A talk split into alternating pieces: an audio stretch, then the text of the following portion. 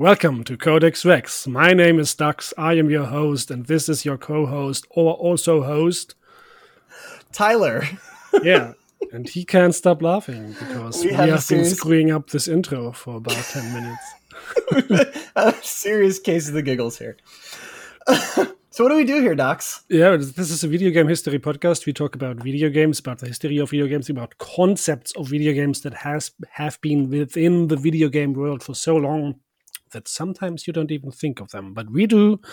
And we try to research them. One person researches something, the other person listens to the person that has researched something, and then we discuss it, I guess. That's pretty spot on. Yeah. So, what have you been up to since the last time we recorded? well, it's been a few weeks. Um, I'm mostly just trying to get my dissertation out. Uh, I'm in the final slog of that, so a few more months, and I'll hopefully have my PhD. Um, for fun things, I've been playing video games, uh, as I do. I recently beat Death Stranding, and man, what an awesome game! I won't blather on about that for a while because I could we could do ten episodes on that game. Yeah. Uh, I recently beat an, a little indie game called Oxenfree that was recommended to me by um, Dalcor in the community. It's this weird little story game where you like, it's like these teenagers are stuck on this island and you have to make choices and like there's all these different endings. But it was really cool because other players show up in your game, and when you this is a minor spoiler, but when you get to the end of the game, you can send messages to other players out in the world and they'll get them in their game and then like you show up in their credits. It was a really cool concept, I thought. Yeah, that sounds really nice. I saw you played a bit. Uh, it seemed interesting. Yeah. That and I've just been really obsessed with Ape Escape lately. if you guys don't know Ape Escape, it's an old PS1 game and I just decided to go through that series and it's like super wacky. I I don't understand how anyone could play that game, but if you're into it, go all for it. We should do an episode on Ape Escape because apparently it was a huge hit. Oh, it was. I, am not going to do that episode, Tyler. I'll do it. I'll do it. Listen, here's the thing about Ape Escape. It there's like a there's like how do I want to put this? Have you ever watched something that was so dumb that it was fun? Right? Like a Yeah. movie that was so stupid it was funny. I, I listen to an episode sometimes, so that's okay. Thank you. That's very kind of you. Yeah, great. Regardless, Ape Escape fits into that category. Like it's so dumb that it knows that it's dumb. yeah, totally. I get it. And like you you just you just let it wash over you. All the you're like, character, all the character lines like seem like they've been spoken by teenagers and stuff like that. It's so weird. it's like so bad that it's good. I love it. Yeah. But Um, what have you been up to? I've got finals, so I procrastinate most of the time, also playing video games. I saw you playing Deep Rock Galactic. Yeah, as always. Yeah, Rock and Stone, game. brother. Can can change it. Rock and Stone. It's um one of the best games for multiplayer that exists. So yeah, Can- I agree. can- The feedback loop is just perfect. We do have an email address now, right? We have an official Codex Rex email. If you want to send us an email with thoughts or topics you'd like us to research or general comments or like discussions of how suave doc sounds, you can send those now to codexrexpodcast at gmail.com. It's literally just codexrexpodcast at gmail.com. And also, you have a Twitch stream, so if one would like to hang out with you, they could go on to www.twitch.com slash vegan Tyler, right? I think it's twitch.tv. But yeah, yep, that would be the easiest way to find me. Yeah. Are you ready? I am ready. Let's do this.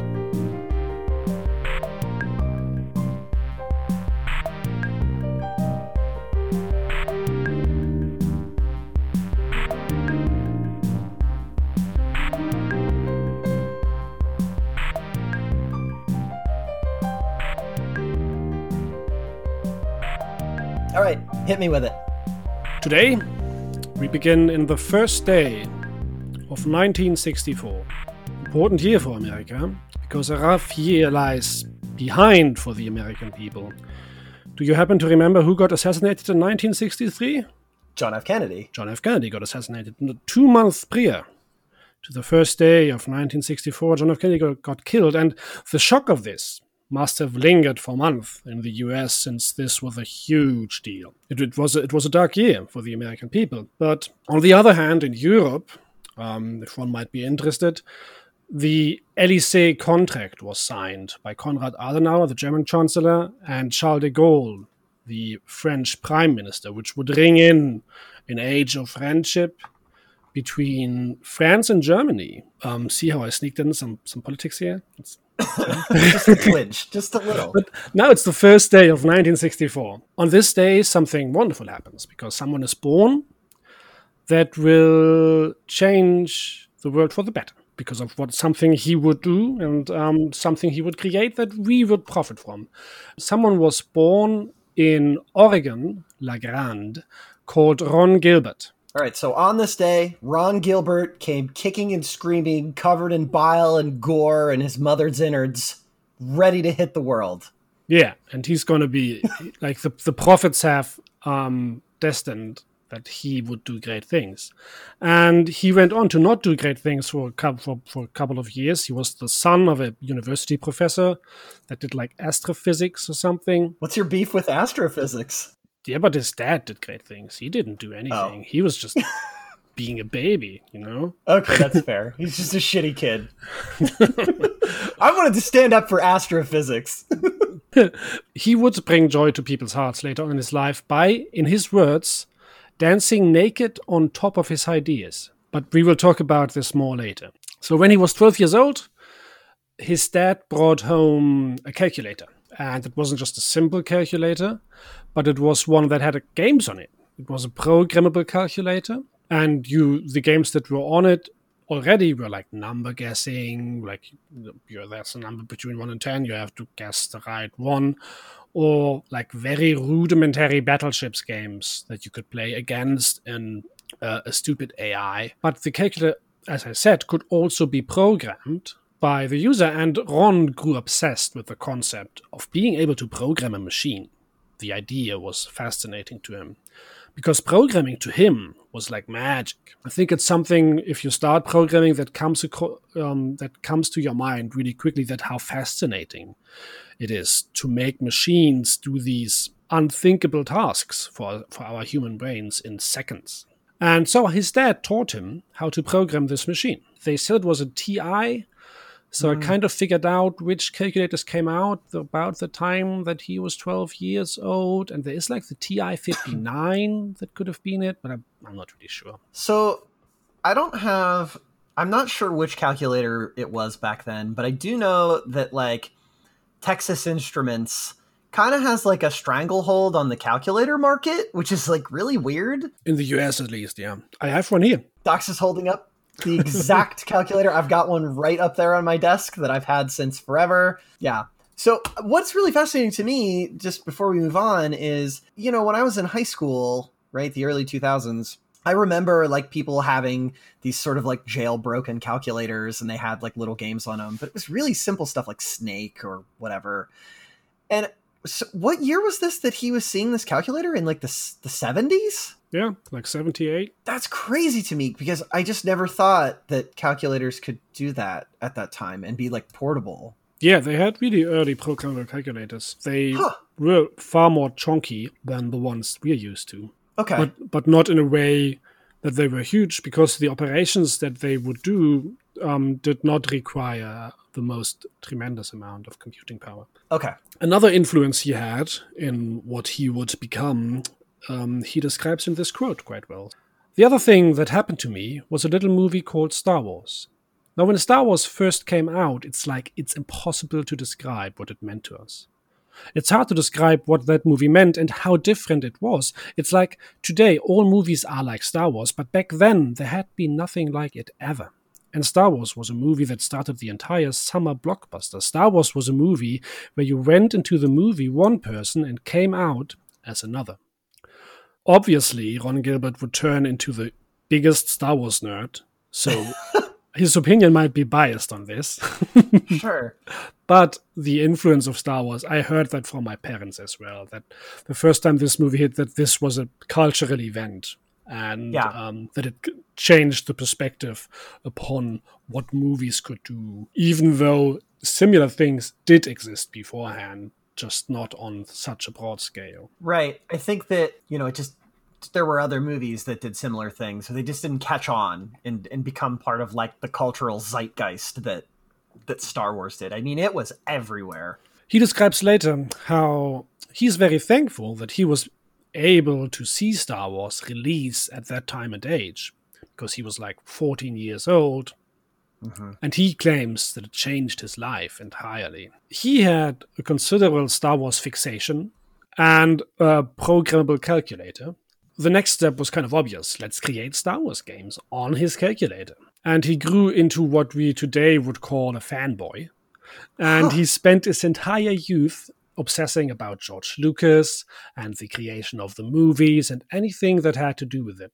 Like these people, they were his idols, his heroes. Nobody could compete with them. The the the best of the best, and he he wanted to be like them. Uh, he describes Star Wars was the first time that his childish mind was confronted with the concept of creating art. Hmm. Like, imagine how when we're kids, we kind of often we take things for granted because we have not been confronted with the back end of creation. Yeah. And at some point in life, you realize what a tremendous amount of work goes into any creative process. so I had this uncle. He's no longer living. He's been dead for like 15 years or something at this point. And when I was a kid, I'm young, young. Um, you know, the Sega Genesis was my console of choice.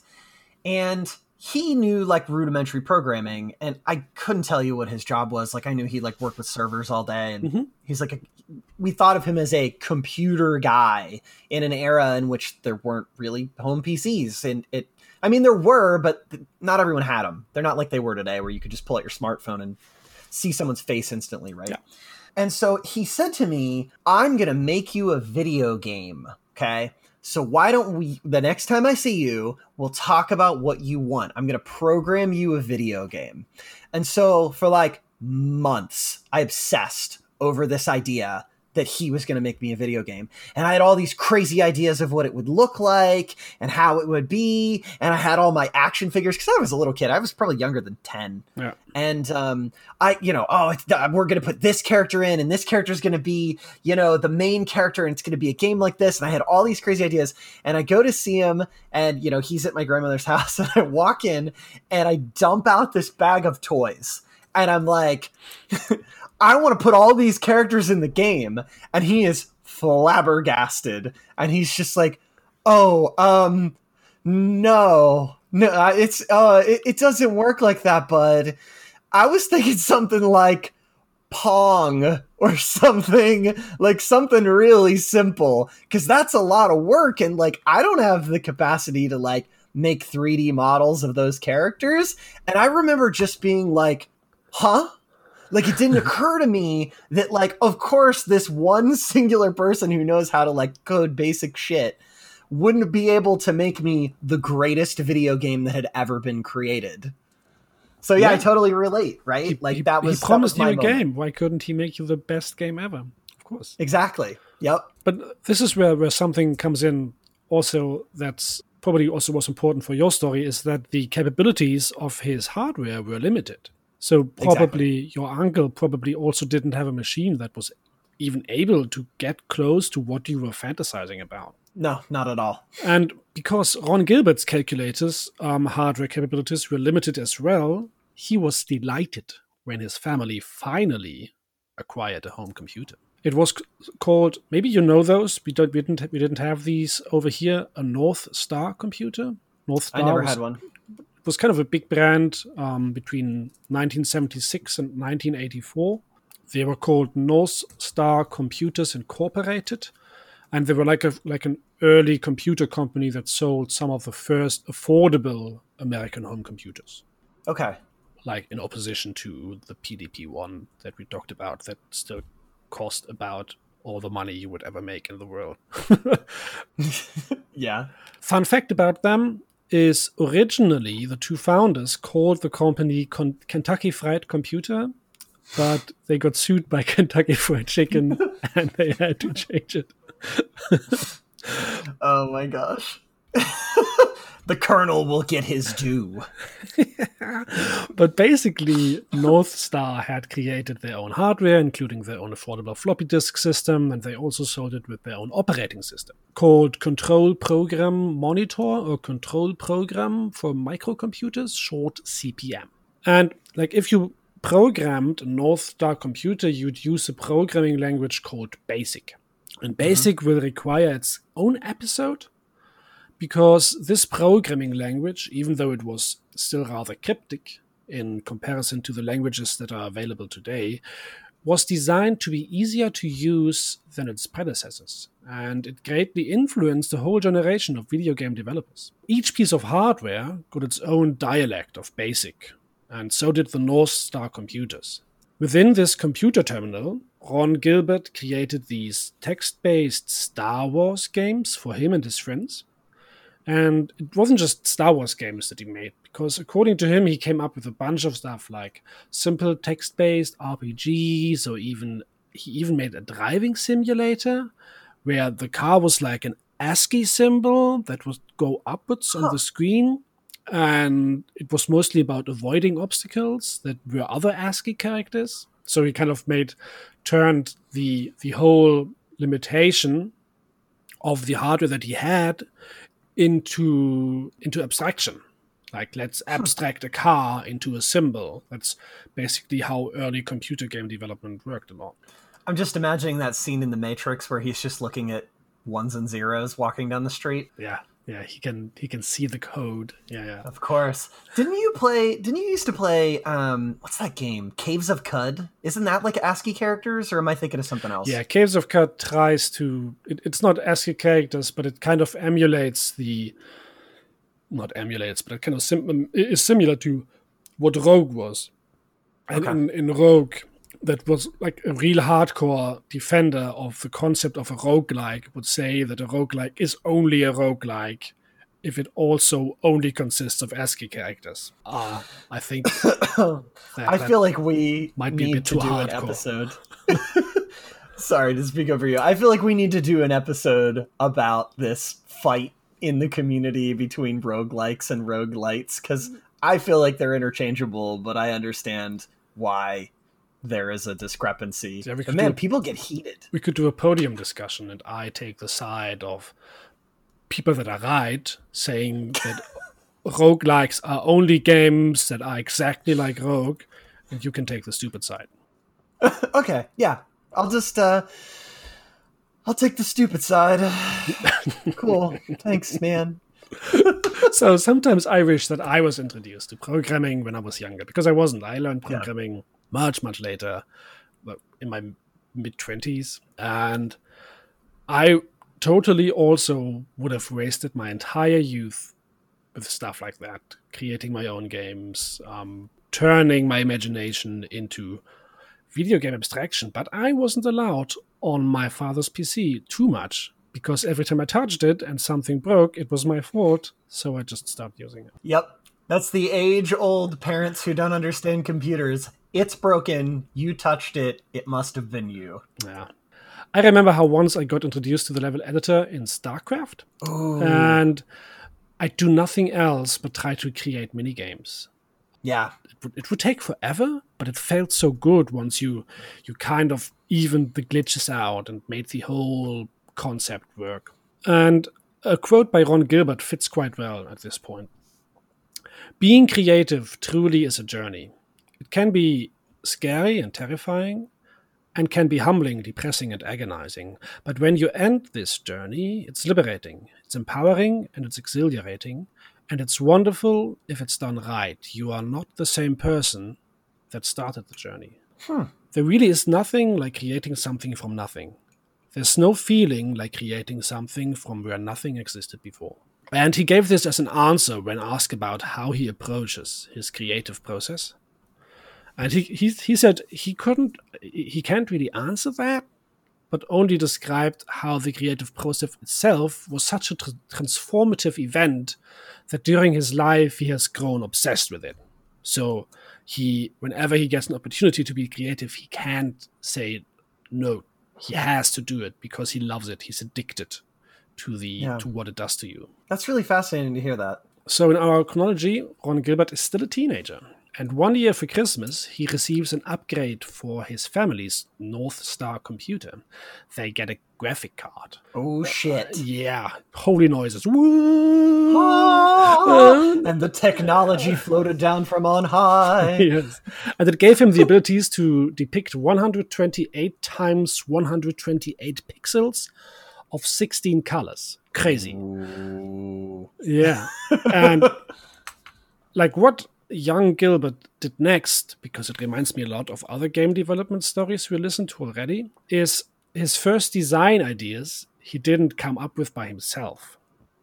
But he he just he blatantly copied them. He went to the local arcade uh, with like some paper to duplicate the sprites and graphics he saw on the screens. And he studied the already existing games and he studied all of these details turned them into like copy designs and he tried to to recreate them on his computer. He just looked at his his all his notes and tried to figure out how to program this on his computer.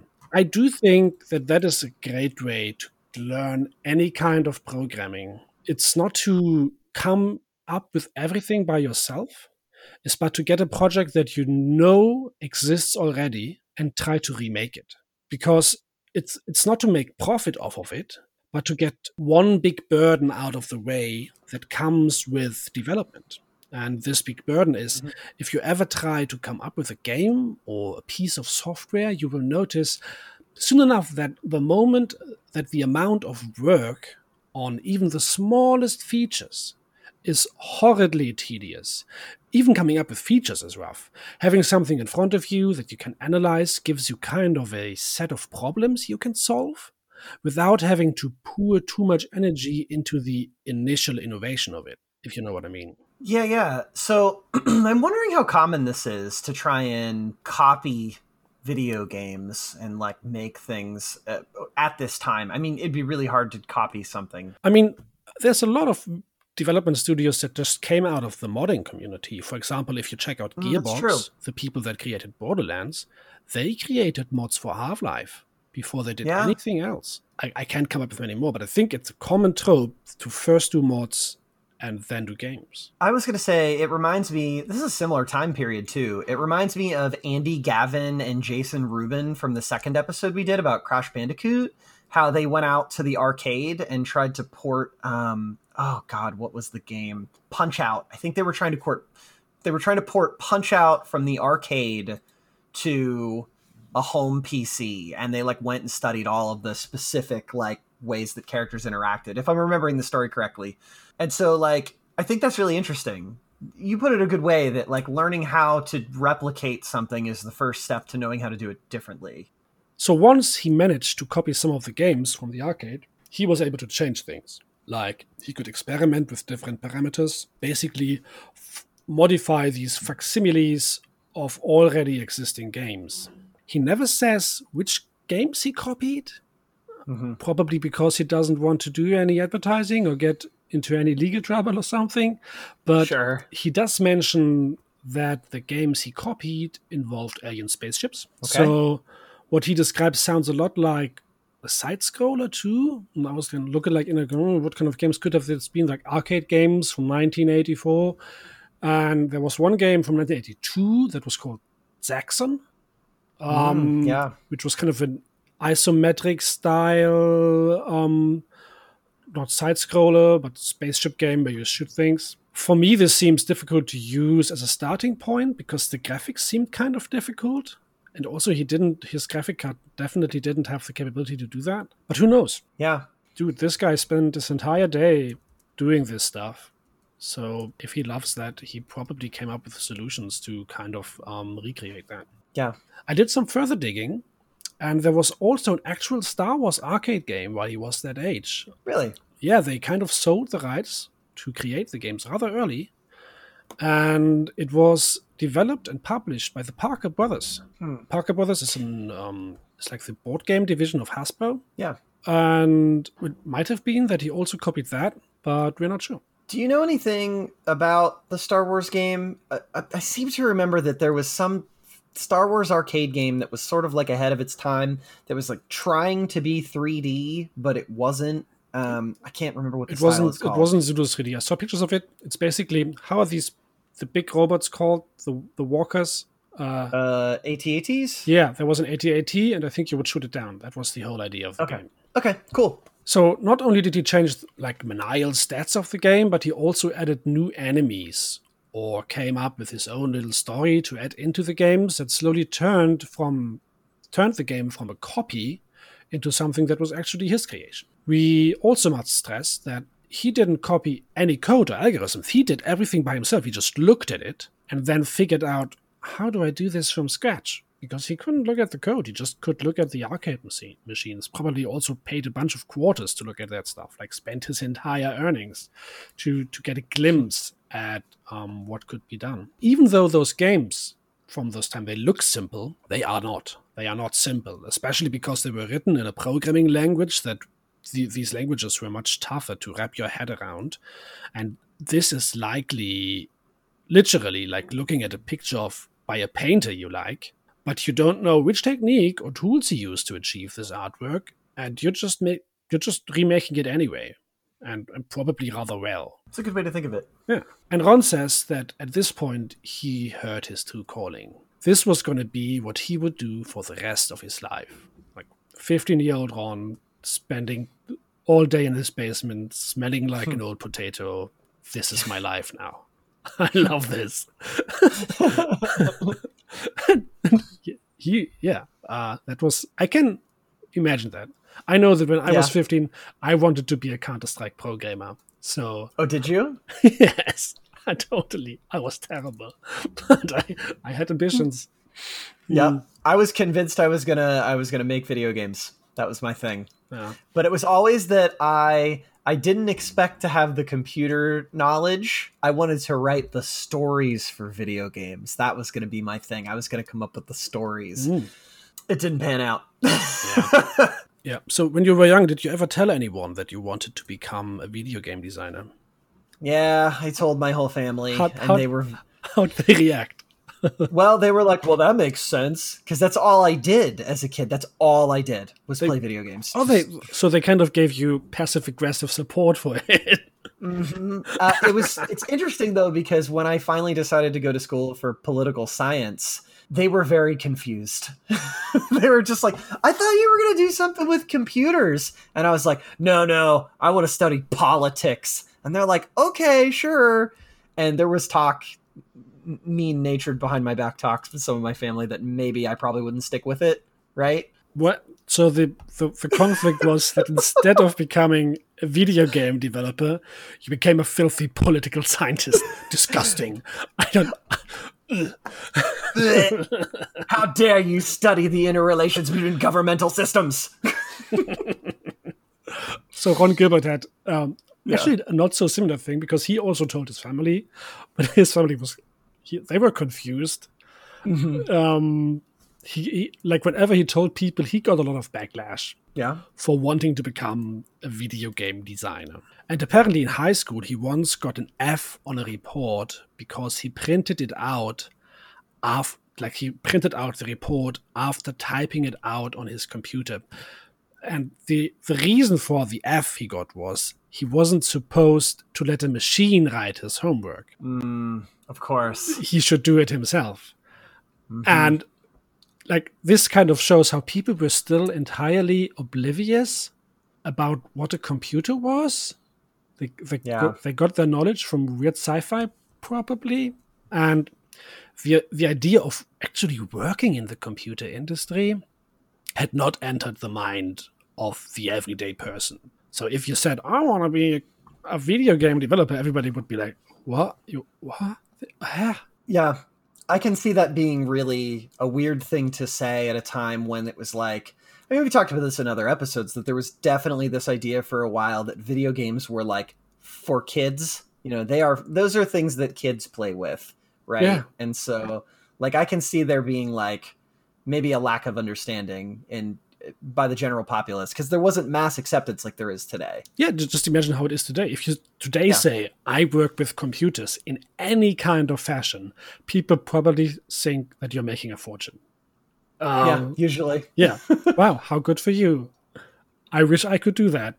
mm-hmm. But even though that is also wrong, because working in the computer industry is so common now that it doesn't pay much better than any other job. Probably even pays worse because of all the extra hours you have to do. I think it depends on the position though. I do know I do know a guy who I went to college with and he finished his degree and went immediately into the industry and he is about to buy his second home and i'm like oh yeah i'll, I'll finish my dissertation someday so yeah it just depends. Yeah quite the uh, expensive taxi license you're getting there tyler. Uh-huh it's great. Yep. Maybe someone will pay me to stand on a street corner and talk about policy outputs. Spare, spare some change for political scientist.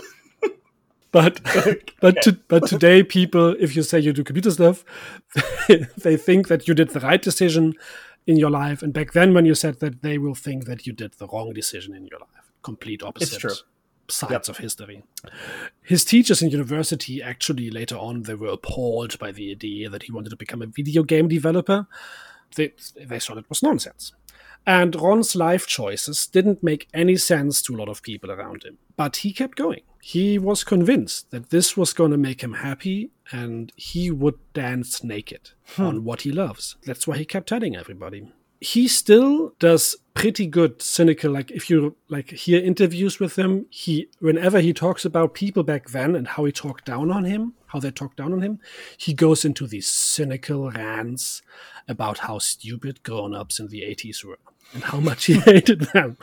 it's, it's kind of amazing. He's so he's still like 40 years later. He's so pissed at them. He never got over it. no, and I, I, do recommend checking his talks out. He's a he's a good public speaker, and he's he's it's it's fun listening to him complaining about his 80s teachers. Hmm. So while he was in college, he got a Commodore 64. Oh shit! Oh yeah, the great oh, introducer. Oh, it's on now. yeah.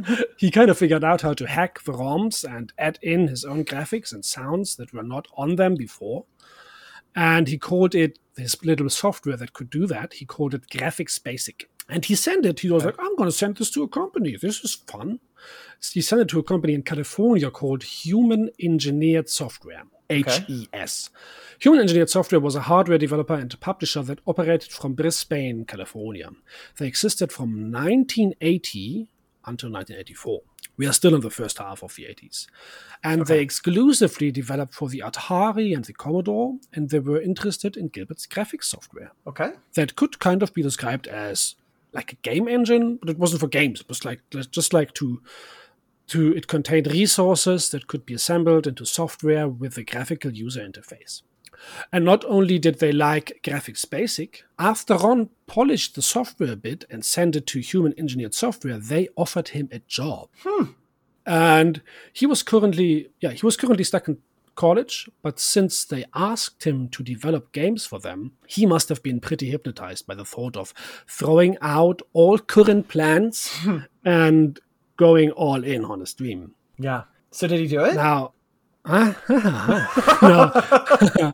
now, here comes the thing that the young college students will have to face if they make such a decision. Mm-hmm. Uh, and that is the wrath of their parents. Mm-hmm. and yeah. Ron's dad, as we said, he was an astrophysics PhD. Oh, man. And he was also the president of the university he was studying at. Oh, man. and he was like, I have to tell my dad, who's the boss of this institution that I don't want to be here anymore. And like, I quit your club, dad. I don't want to be like, th- this must feel like, I don't want him to feel like that. Like maybe it sounds to him like I don't want to be his son anymore or something. Like I, can, I can understand the fear. So did Ron die in 1984? Is that where the story ends? yes, that's done. Uh, that's it. Next one, another one in the bank.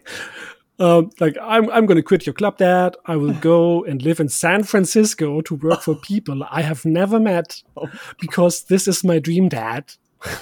I don't care what you think, Dad. I want to make computer games, Dad. You can't stop me.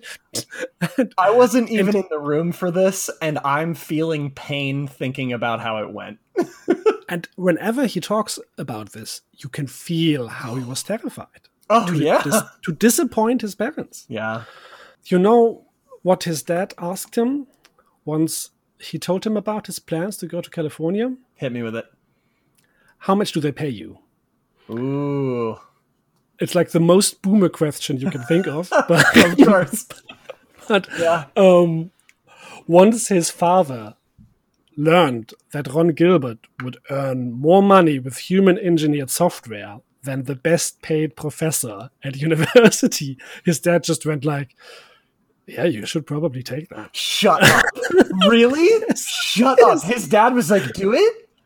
Yeah, of course. Like, Oh my this is- god. uh, you will if you if you stay in college, you will never make that much money. Fuck yeah, Papa Gilbert. you you get man. That was not what I expected. I'm like I'm imagining his father like eating him and just like limb from limb. Dude, when I read this, I was so relieved. Oh man. Holy shit. Okay. All right, cool. So, so that's it. He's like, okay. He packs his things, drives all the way to California, starts working as a uh, he, like he kind of starts making games for them. So Uh-huh. It was kind of HES, HES break into the gaming world, and um, so this is 1983. Do you still remember how long I told you that human engineered software existed? 1984. Until 1984.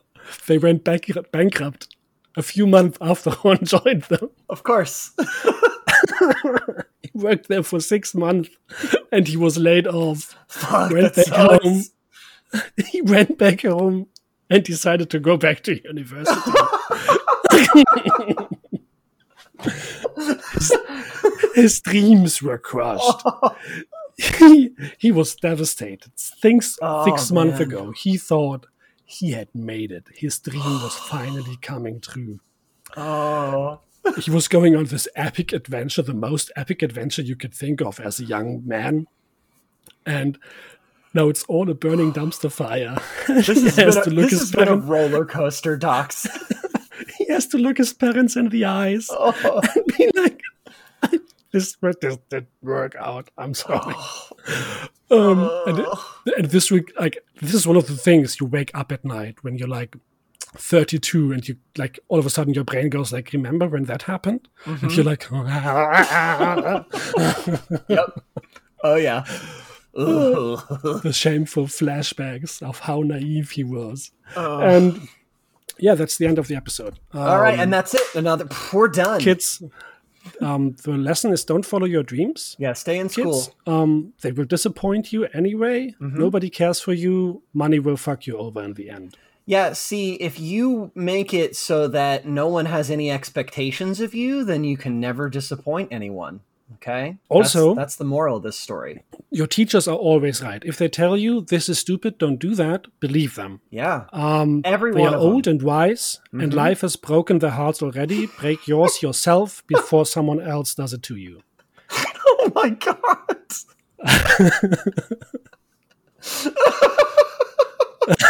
okay, so don't listen to any of our advice. Live your own life. Okay, no, just, but just imagine this is what was going on in. Ron's head. Poor fucking dude. This is- oh my god. Yeah, he was. He sits at home. He's like, I, I apparently I misunderstood how life works. This is. I'm. I'm done. Um, okay. He he he signed up back for university to start again. He was just sitting at home, wasting. He wasted a semester, which feels terrible at that age. Uh, he he's cooking in his own depression grease when one day he just decides to go out like at least socialize with a friend or something. So he goes out to his car. He's standing at his car door. Time feels like it's slowly eating away at his carcass of a hmm. body. And then he's like, he hears the phone ringing inside. And now I believe that anybody can relate to what his thought process was. And that is, he was so down and frustrated that he didn't even feel like he could walk back up the driveway. Mm. He's he goes like like I can't go into the house and just answer that stupid phone. I don't care. It wasn't worth it anyway. He was done with everything. He didn't care anymore. But for some reason, he claims that this phone taunt that this phone call taunted him. The ringing, it, it called out to him, asking him, "You have to go back inside. Hmm. you have to take this phone call." Like the sirens mocking Ulysses to go into the water and be entirely devoured. So he had it, the siren's call. Really? Okay. He went back inside, and thus he received the phone call that changed his life. On the other end was someone from Lucasfilm, Shut up. the Lucasfilm, The Lucasfilm. Known for the entire Star Wars franchise. They were looking for someone that could program for a Commodore 64. And Lucasfilm was not part of the gaming industry yet. Oh man. Nobody knew that George Lucas had anything in mind concerning video games. But remember, George Lucas was Ron Gilbert's messiah, Uh huh. and the Lucasfilm people were his apostles. Yeah. And he, and, I mean, and a gang of sacred people blessed with the most wonderful ideas Ron had ever experienced in his entire life, and they were on the phone with him. I can't Just even imagine, the phone that. call. And he's like, "You want me to do what? Uh, come in for on, come in on what day? Tomorrow? What? what now? Yes. Okay, I'm coming. I'm basically in my car already. what? What? What? I need. Do I need an address? Oh yeah, of course I need an address. yes. Did you? Did you ask me to come in for an interview? Oh boy. Oh boy. I can't imagine. So what he did, instead of visiting his friend, he went into the car, moved back to California. Uh, okay. Easy peasy. Lucasfilm headquarters are in San Francisco as well. Of course. And let's talk about these guys for a bit. Um, the gaming branch of Lucasfilm, which is called Lucasfilm Games at that time, existed since 1982. So when Ron was still in college. Mhm. And this is like when Raiders of the Lost Ark came out a year ago and Return of the Jedi was in production. Okay. George Lucas was highly successful during the last 10 years due to the grand impact of the Star Wars genre. They decided to restructure the company to diversify the entertainment that Lucasfilm would provide. And their vision was kind of an interactive, multifaceted, state of the art entertainment company. Okay. It's a lot of buzzwords. Yeah. they started pumping money into some fresh subsidiary to grab a big chunk of the still young branch of the video game industry. And before Gilbert reached the company around 1985, they had been creating games for the Atari 800. These titles were designed for arcades because a lot of arcades were filled with Atari 800s in these weird shaped, specially designed boxes. Mm-hmm. Like games like Ballblazer by David Levine, it was kind of a one-on-one futuristic ball game. Um, I, I looked at some footage, and it kind of looks like a pseudo 3D version of Rocket League. Huh. Cool, yeah, um, but more stressful. How? How is that possible? I I don't know. It, it, maybe it's just because the the graphics were so so rudimentary that our our very spoiled eyes can't can't take it anymore. Now, were there Um, two other like players that were playing with you at the same time that would scream "fuck" at you every time you messed up? Because that Yeah. would really give me the Rocket League experience. That would be the Rocket League experience, right? If everybody hated you and and also showed you that you are a human piece of trash. like the No, the utmost case. contempt, like just oozing with contempt and screaming "fuck" word after "fuck" word. If, if if it isn't that, then it's not Rocket League. So Codex Rex and Associates don't have any opinion on the Rocket League uh, community. We think that the Rocket League community is an outstanding part of the gaming world and should not be criticized in any way. the, the opinions the opinions of the Codex Rex hosts do not reflect the opinions of Psionics Games. Rocket League and its associated subsidiaries have no say in this Codex Rex podcast episode. so, but apparently, people seem to really like this Ballblazer game because it was hyper fast. Yeah. And reviewers love that. Yeah. They also created one of the earliest first person shooters called Rescue on Fractalus. Rex- rescue on what? F- Fractulous. It's it's it's a weird name. Like fr- um, fractulous? like like like like like fracture, Okay. but instead of fractureless, like Okay. L U S in the end, fractureless. Okay. Fractulous, fractulous. Uh, who knows? And in that game, you kind of controlled a spaceship that shoots aliens and rescues other sh- spaceship pilots, and uh, had kind of a also a pseudo 3D flair about it. And uh, if we always, when we talk about these retro games, I always recommend um, just looking these up because even though we kind of can describe them, there's always footage of them, and Yeah. it gives you a really good feeling of what kind of game we're talking about. Because this is very different from the kinds of games we use today. The, like there's still games that are made that kind of look retro-esque, but certain kinds of retro games are not made anymore. They, they there's no real retro aesthetic. They only do like they do pixel graphics to give it a retro flair. But pixel graphics don't make a game fundamentally retro. Fundamentally retro has a very plump style about it in a positive way. It's really weird. Check these hmm. games out. Ballblazer, Rescue, and Fractalus. They look really interesting. I like that. You sound like an art critic, Docs. Yes. I mean, this is art. This is, It is. especially. I mean, especially comparative art. I mm-hmm. really wish, I, in twenty years, there will be people comparing these things artistically. All right, so Ron starts telling people, I want to go design video games, right? And everybody recoils in disgust. If he had said, I'm going to go be an artist, would they have done that? I don't think. Hard to say. You know, you still might have gotten the, well, how much are they going to pay you, right? Kind of thing. But I think that if video games are art, then, you know, the people who make them are practicing a certain kind of art. And No. uh, yeah, I was just thinking about that, and so then I started thinking about while you were talking about all these different games and and the styles, I was thinking about how like if video games are an are an artistic medium, then these are just you know you're getting better and better tools to express yourself on that medium, but sometimes people just like the old aesthetics. You know, you might have this crazy. You could go get Unity Engine and pump out some crazy 3D game with insane graphics, but man, like nothing beats the old shit, right? Like, and that's you know that that was the style, and styles evolve, but like there's still something to be said for the old ones, Absolutely. which is, I guess, why we do these episodes. I think so too. So Ron came to Lucasfilm Games after these games released. And as we said, he was hired not to make games, he was hired to port games to the Commodore 64 since they were only making games for the Atari 800. And he describes his first weeks at the company as the most wonderful time. These people were creative and smart and brilliant, but they were also all huge Star Wars nerds. Ev- everybody that worked there was a fan of George Lucas' art. And this is where something weird comes in. Even though they all were breathing Star Wars through all of their pores, they were not allowed to make Star Wars games.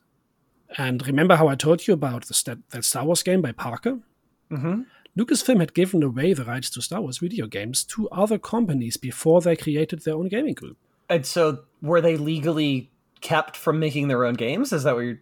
They were legally kept from making Star Wars games. For how long?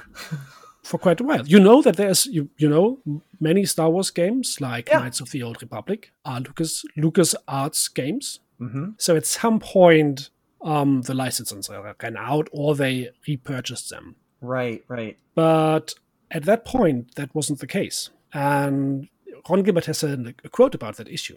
Now, had we been allowed to make Star Wars games, I'm sure that's all we would have made. Mm. But not being able to make them really freed us. It creatively freed us in ways that I don't think we understood at the time. We should always embrace limitations and figure ways out to make them a strength. To this day, I'm thankful that we were not allowed to make Star Wars games. Hmm. And this, of course, of course, is kind of it kind of returns to something we talk about every episode, and that is limitations make a great video game. It's the thing, if you have to get around a limitation, it turns what you're making into what makes it actually great. That's really interesting. Totally, right? Like I'm I'm I'm thinking of like what a strange situation for this guy who's having all these ups and downs trying to get into video games and he gets called by LucasArts and they want him to come and work for them and then they're like, "Oh, but we can't make Star Wars games." Like what a strange turn of events, right? Like imagine like i don't know uh, that would be like someone the sega team calls me up and says we you know we want you to come work for us but you can't make sonic games. I'd be like why am i here? Right? Like I'm, i don't care about anything else you do. I don't give a fuck about your crazy taxi remake. I want sonic. If you're suddenly put with all these creative people who think like you who love the same shit you do but you can't make stuff about it you can still direct that energy into something else Yeah, I think so too. Funny side story here. So George Lucas's best director buddy, Steven Spielberg, apparently loves video games. And whenever Spielberg visits his buddy George, he'd come by the games group to check out their new games and hang, hang out with them. So Ron Gilbert describes how weird it was to literally hang out with George Lucas, like with these people he was idolizing years before. They just sit beside him, playing the games that he was porting or creating. And he thought that this was the most surreal thing that ever happened to him, meeting these people. All in all, the people at Lucasfilm Games were a team, and their creations were a team effort. But Ron Gilbert will create something that will be game changing for the company. While working on other projects within the company, he started sketching out his own ideas of a game he would like to create.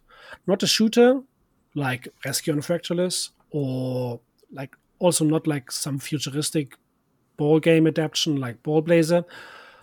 Ron liked the concept of telling an interactive story, but sadly he still was unable to make his own game since he wasn't hired to do that. He was a simple code monkey, um, to put it in a derogative term.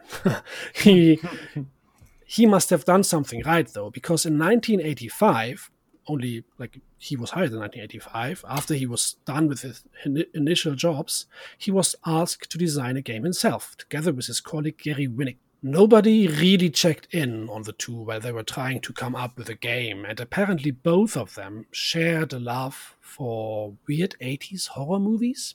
They loved the the unintentional humor of these movies, like the thought of teenagers getting slaughtered when none of them get the idea to just leave was mm-hmm. hilarious to them.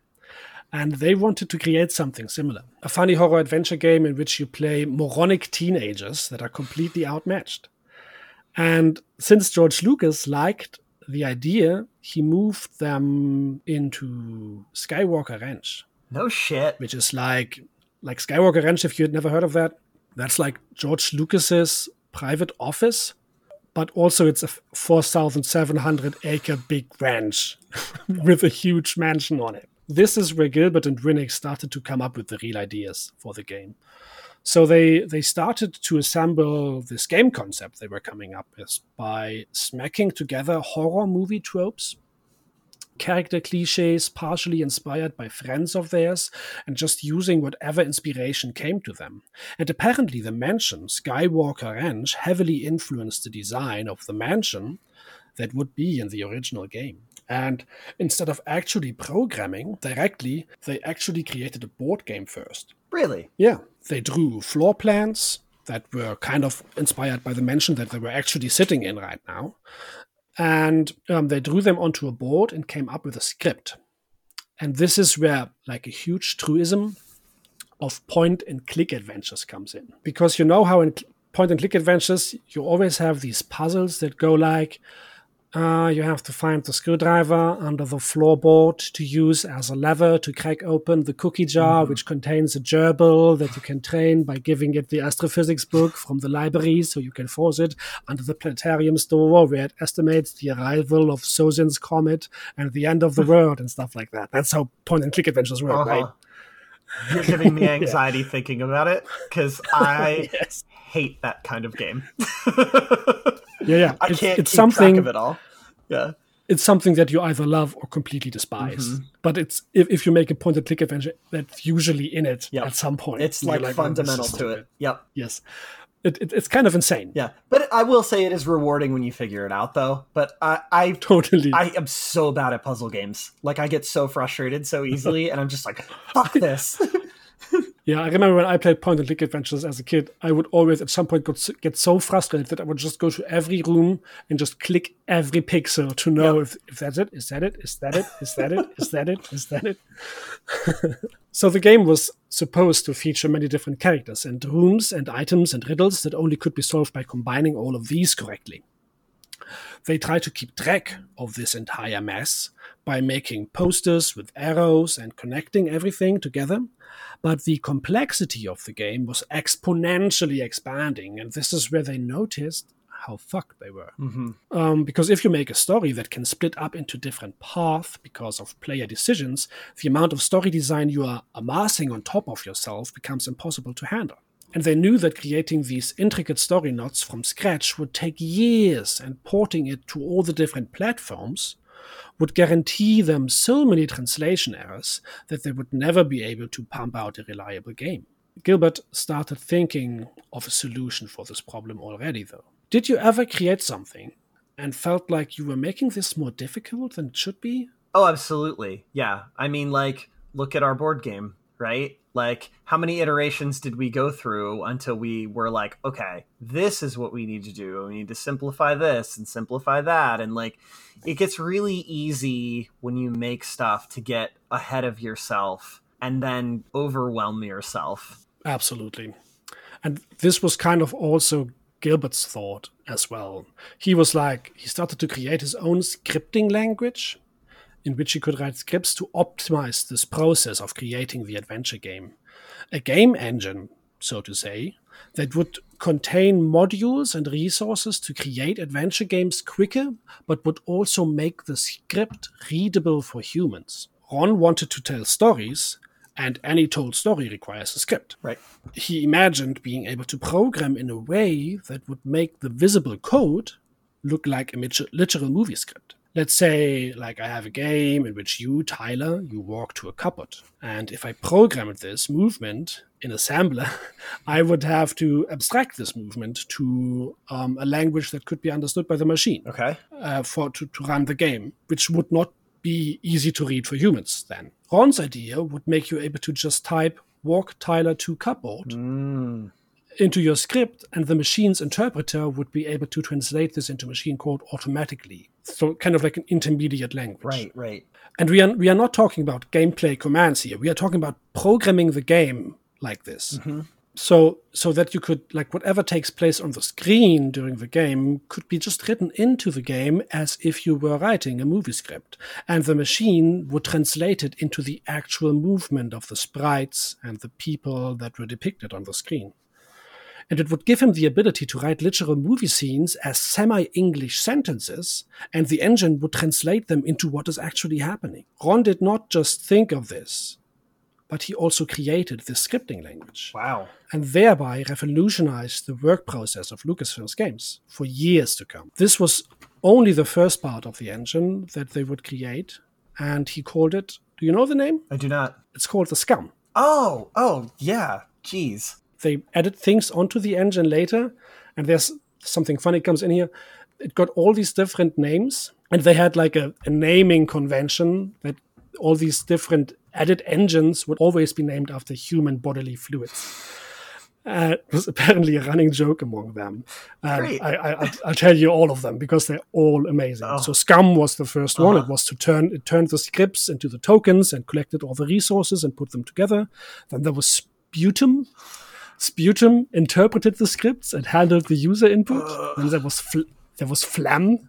Fl- FLEM handled rooms and checked how objects would relate to each other on the screen. Then there was Spit. Spit took care of the different text fonts and text appearing on different parts of the screen. And there was Mucus that assisted FLEM.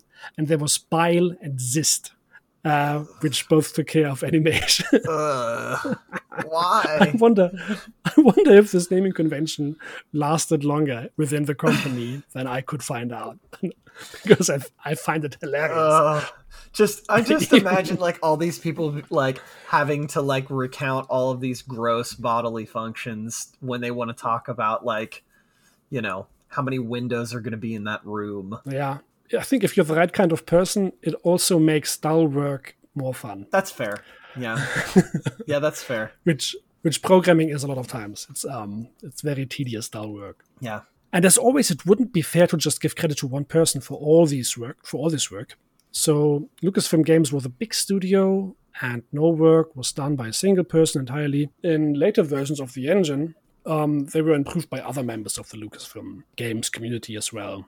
But the original version was coded by Ron Gilbert with some help of his friend Chip Morningstar. Is that his real last name? So I have to say, some of these people that worked at Lucasfilm Games, they have weird names, mm-hmm. but I'm not going to judge names. So maybe these are their real names. I just want to say Chip Morningstar is a fucking awesome name, and it sounds like a D&D character. Yeah, yeah. Chip Morningstar. Yeah. Uh, Halfling Rogue. yep. Uh, oh, yeah. Chip Morningstar. Chip Morningstar yeah. from the Morningstar family. Pleasure to meet you. Uh, I'm sure you've heard of us. oh, boy. Yeah, um, yeah. Um, many of the names within the company sound like that. That's great. Another reason for the creation of this engine has yet to be mentioned, and we already talked about how different machines would require different dialects of code. And if you're porting games from the Commodore to the Atari, you'd have to rework your code entirely because these machines would use different dialects of code. And this was a huge source for translation errors because someone would have to manually translate mm. these. Yeah. And their engine was supposed to be cross platform. So the SCUMM, it's an abbreviation for Script Creation Utility from Maniac Mansion which mm. also spoilers the name of the game we're talking about. Yeah. Um, named after the first game, it would be used to create Maniac Mansion. And it would be the first title, the game that Winnick and Gilbert were working on. In this game, you kind of play as the teenager Dave, whose girlfriend was kidnapped by a mad scientist called Dr. Fred. And at the start of the game, you choose two out of six different friends who all kind of represent different cliches of high schoolers. There's like the nerd, the slick greaser, the punk girl, the surfer boy. I think you kind of get the idea. Yeah. And it's it's a quick and mean game that requires you to start over dozens of times before you start to even slightly understand what you have to do to solve the game. And using the SCUMM, Winnick and Gilbert could finish the game in 1987. It took them about two years. Yeah. Which is when it first released. It wasn't the biggest hit, even though nowadays it's considered a cult classic. Maniac Mansion mm-hmm. is basically the one of the most important representations of what the SCUMM is. Yeah. And what's also important here is that often, if something is considered a classic, it doesn't mean that it was a hit when it came out. Mm-hmm. Um, they like these two being a hit and being a cult classic later on. They usually don't go together. Like all the movies that come out today and are huge will probably forgotten in twenty years. And some movies that come out now um, and are not huge hits will maybe turn into something legendary and um, right. refer to a lot in in many years. Yeah, yeah. I was just gonna say, um, you know, I've got this ridiculous smarmy face that I've been sitting here with this whole time, and it was because as soon as you said it was Luke that this guy went to go work for LucasArts, I was like, oh, he's doing Maniac Mansion and Day of the Tentacle. Uh, I know you, I know you well enough to know that eventually we were going to get a Day of the Tentacle episode, and so I was like, I was just waiting, essentially, to at least hear what the precursor of it, you know. Though I I never was a huge fan of Day of the Tentacle because it introduced an art style that I didn't like. But Maniac Mansion I played so much. Mm-hmm. I don't even know. I think I, I I only finished it twice because it's so hard. But I just kept repeating and repeating because of the the different characters that you have, the six different characters that you mm-hmm. choose.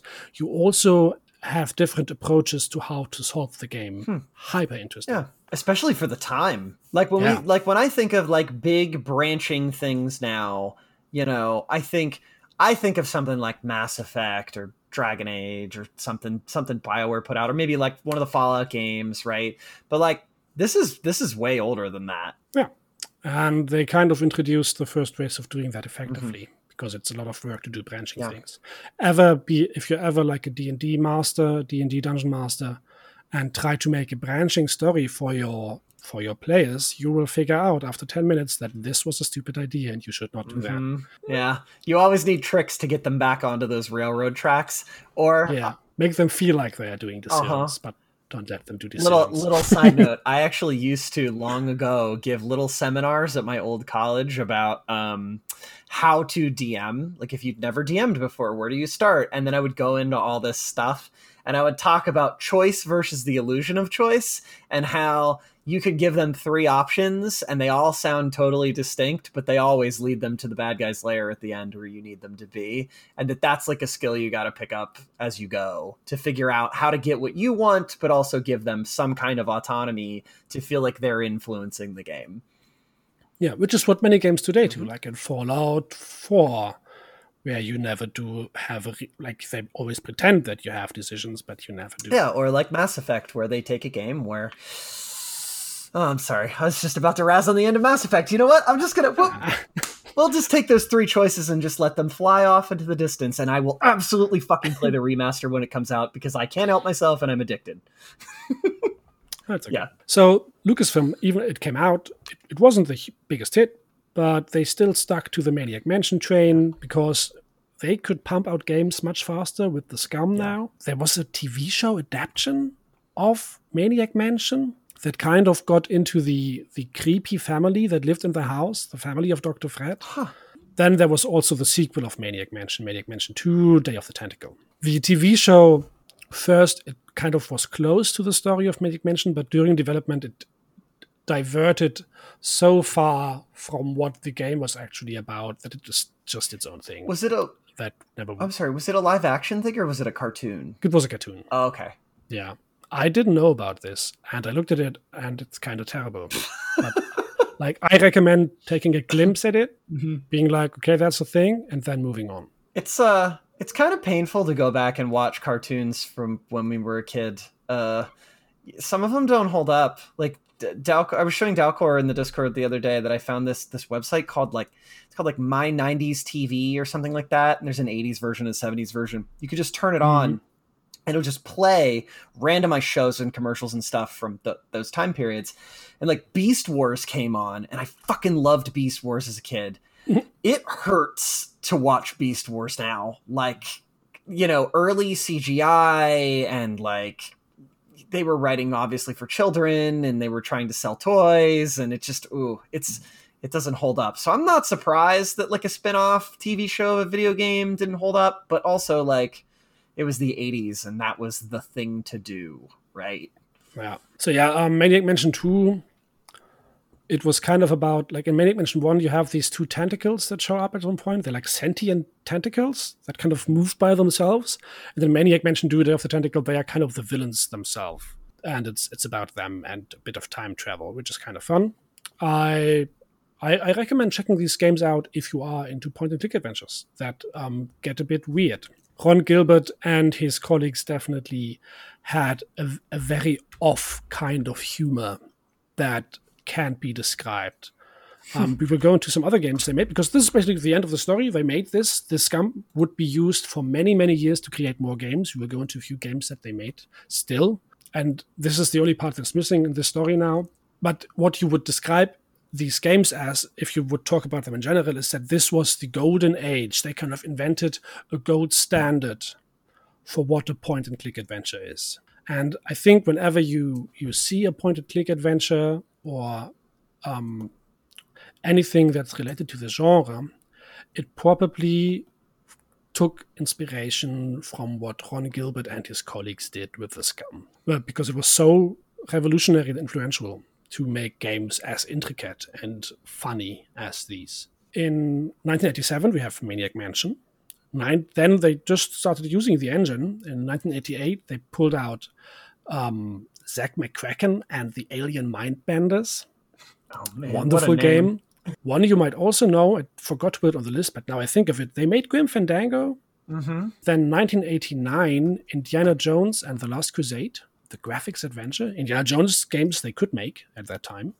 Then 1990, the game that I would recommend if you want to check out any game, it's this. Um, it's from 1990. It's called Loom, and this is a hidden gem, I think. Even though I think many people that know LucasArts they know this game, but if you ever get your hands on the so-called SCUMM VM, which is called the SCUMM Virtual Machine, it's a version of the SCUMM that runs on modern computers. Play this game.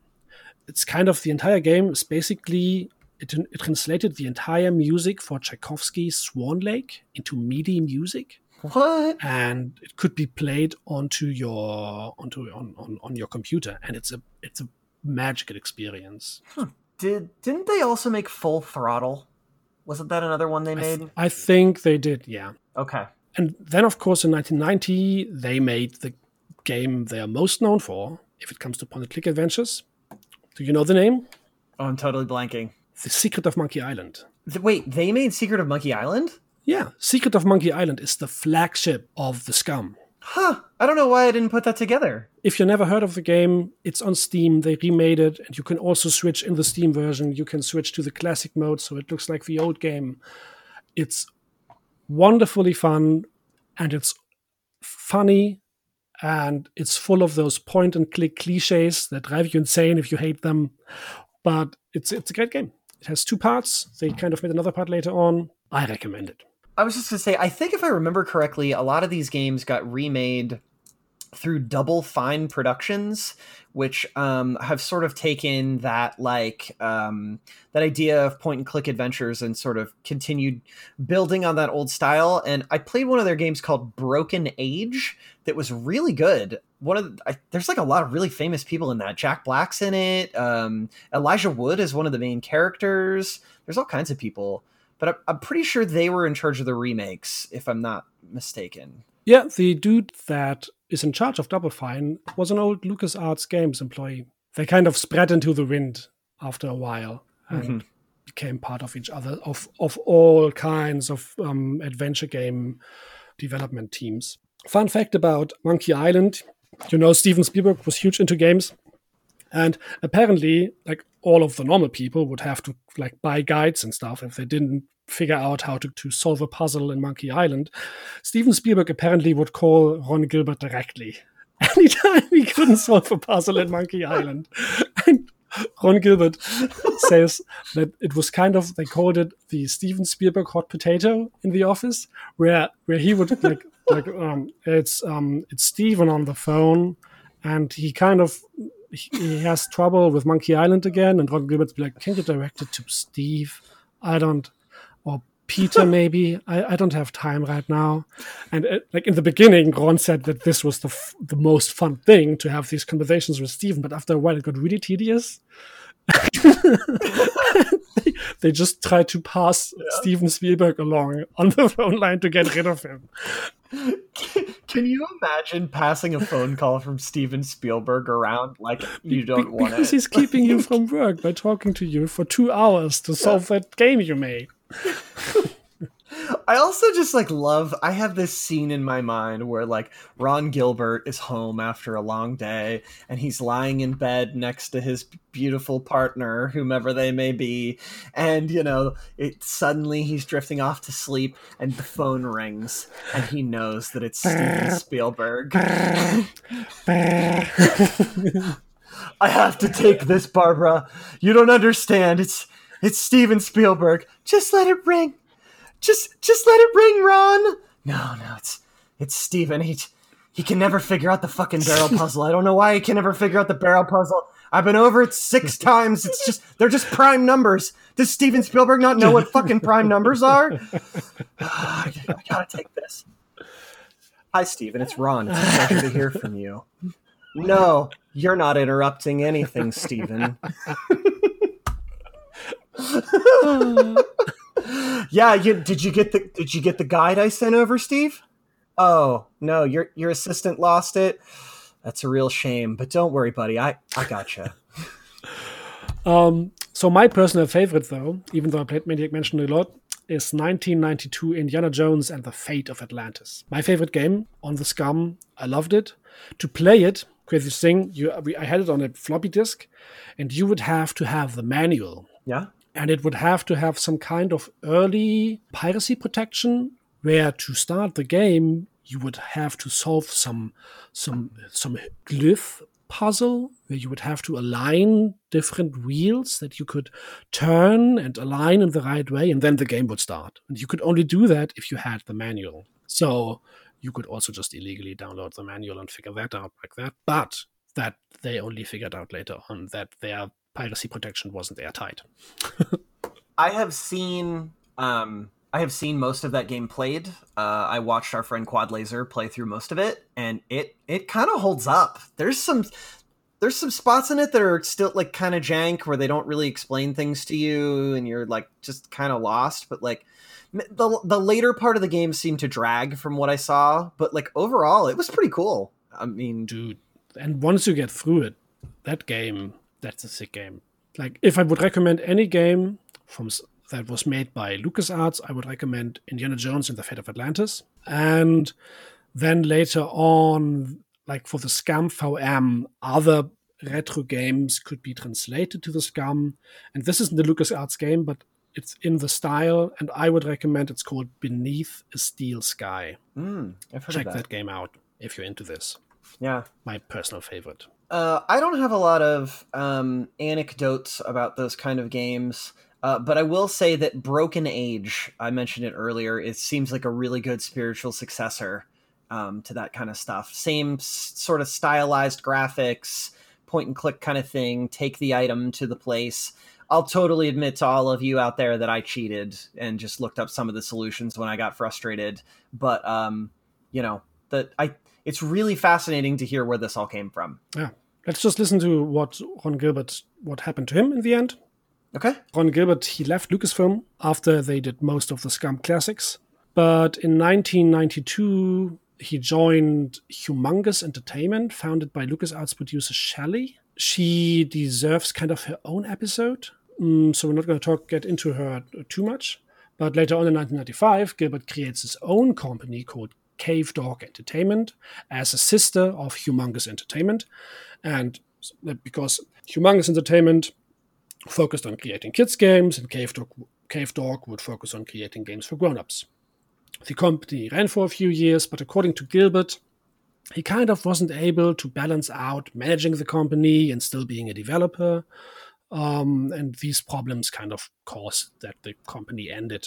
That's kind of a problem that we ran in with Harvest Moon already. Yep. That the guy was like, uh, uh, I actually want to make games and not manage a company, stuff like Yep. that. Yasuhiro Wada just just wants to make weird games. That's it. He has a blog about computer gaming where he writes about especially developing games.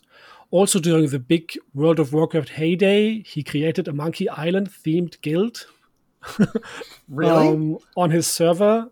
Uh, I think he was in Kaldorai. He kept joining different developers as like um like a freelancer, contributing his skills. He helped Telltale Games create a Monkey Island interpretation in 2009.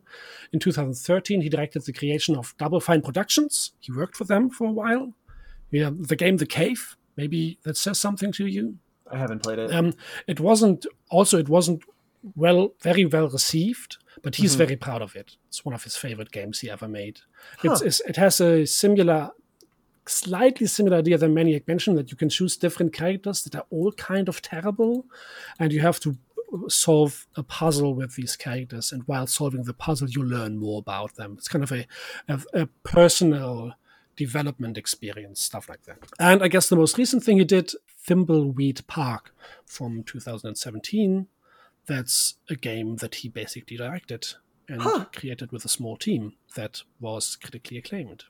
That's awesome. I didn't know he worked on that. That's really cool. So the thing is, most of these games that he created were ever super hyped. But this is where we go back to where we started.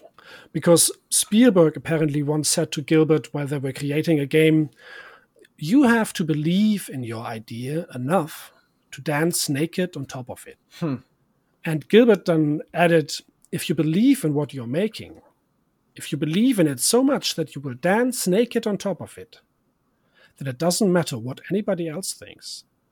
We should always strive to always make whatever we are making for ourselves. And we can want other people to like it and enjoy it, but at its core, you have to make it for yourself. And you have to believe in it enough to dance naked on top of it. Because if you do that, it doesn't matter what anybody else thinks. Wow, I really like that. I really like that a lot. Huh. So don't like to go back to that ironic part, like that cynical part at the start. Yeah. It's okay to follow your dreams. Yeah. And it might work out. And even if it doesn't, because people didn't like you, try to do stuff for yourself. Yeah. We can go into sources if you want to. And we can also go into how you like the episode and um, what do you think about this. So this is great because um, even though I was totally talking some mad shit earlier about puzzle games, I actually played a ton of point and click games back in the day. Um, back on, you know, in the days of old when home PCs were just becoming a thing.